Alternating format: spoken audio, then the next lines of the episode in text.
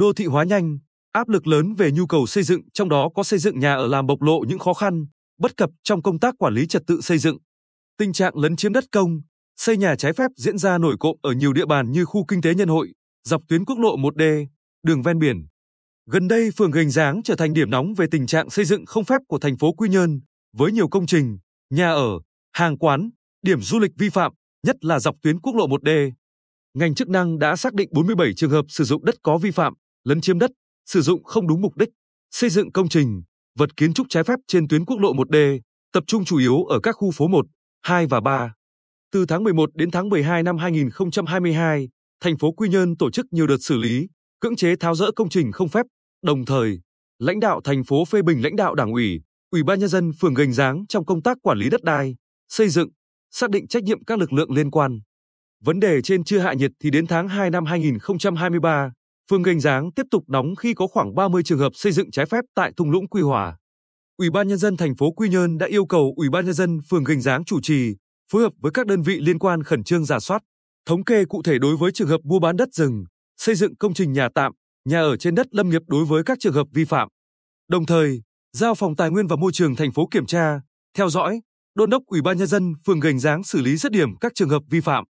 Theo Chủ tịch Ủy ban nhân dân thành phố Quy Nhơn Ngô Hoàng Nam, năm 2022 thành phố kiểm tra 1.532 trường hợp trên lĩnh vực đất đai, xây dựng, phát hiện và xử lý 567 trường hợp vi phạm. Trong đó, cấp thành phố xử lý 249 trường hợp giảm 7,43% so với cùng kỳ năm trước, cấp phường, xã xử lý 318 trường hợp tăng 32,87%. Tình trạng xây dựng nhà trái phép còn diễn ra phức tạp, tập trung ở các phường, xã có đất lâm nghiệp, nông nghiệp như Nhân Phú, Nhân Bình, Quang Trung, Gành Giáng, Bùi Thị Xuân, Trần Quang Diệu, Nhân Hải. Tình trạng lấn chiếm, xây dựng trái phép cũng diễn biến phức tạp tại khu kinh tế Nhân Hội. Hiện còn 45 trường hợp vi phạm chưa được xử lý dứt điểm, gồm xã Cát Chánh Phù Cát 22 trường hợp, thị trấn Cát Tiến Phù Cát 18 trường hợp, xã Phước Hòa Tuy Phước 4 trường hợp, xã Nhân Hội Quy Nhơn 1 trường hợp.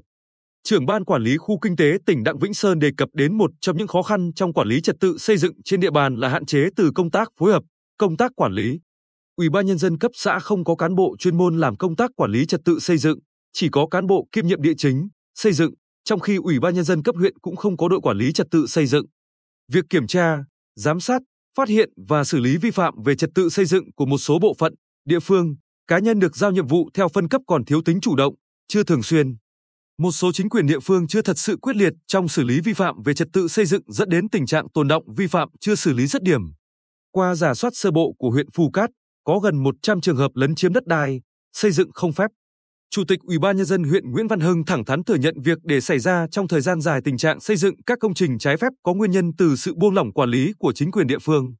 Ông Hưng cho hay, để khắc phục những hạn chế trên, cần tăng cường nhận thức của cán bộ và nhân dân về ý thức, trách nhiệm trong công tác quản lý trật tự xây dựng, quy hoạch, đô thị. Kiện toàn tổ chức bộ máy quản lý trật tự xây dựng từ huyện đến xã, thị trấn. Tăng cường hơn nữa công tác lãnh đạo, chỉ đạo và nâng cao trách nhiệm các tổ chức, cá nhân được giao nhiệm vụ quản lý trật tự xây dựng. Thường xuyên tổ chức kiểm tra, giám sát nhằm đảm bảo quá trình đầu tư xây dựng công trình, nhà ở dân cư đúng quy hoạch. Cấp ủy, chính quyền các cấp xác định công tác quản lý trật tự xây dựng là nhiệm vụ quan trọng phải thực hiện thường xuyên, liên tục, tập trung lãnh đạo, chỉ đạo triển khai đồng bộ, quyết liệt, kịp thời và thực sự có hiệu quả lâu dài bằng các giải pháp phù hợp nhằm khắc phục các tồn tại, hạn chế, yếu kém trong thời gian qua. Theo tránh thanh tra Sở Xây dựng Đặng Thành Trưng, công tác quản lý trật tự xây dựng trên địa bàn tỉnh được phân công, phân cấp cụ thể từ Sở Xây dựng, Ban Quản lý Khu Kinh tế tỉnh, Ủy ban Nhân dân cấp huyện, Ủy ban Nhân dân cấp xã thực hiện theo quyết định 73 ngày 6 tháng 12 năm 2021 của Ủy ban Nhân dân tỉnh. Tuy nhiên, quá trình triển khai thực hiện còn gặp khó khăn, bất cập. Đó là phần lớn Ủy ban Nhân dân cấp huyện không có đội quản lý trật tự xây dựng, Ủy ban Nhân dân cấp xã chưa quan tâm, bố trí công chức chuyên trách thực hiện công tác quản lý trật tự xây dựng. Ông Trương cho hay, Sở Xây dựng đã kiến nghị Ủy ban nhân dân tỉnh quan tâm xem xét bố trí thêm công chức cho Ủy ban nhân dân cấp huyện, cấp xã làm công tác quản lý trật tự xây dựng.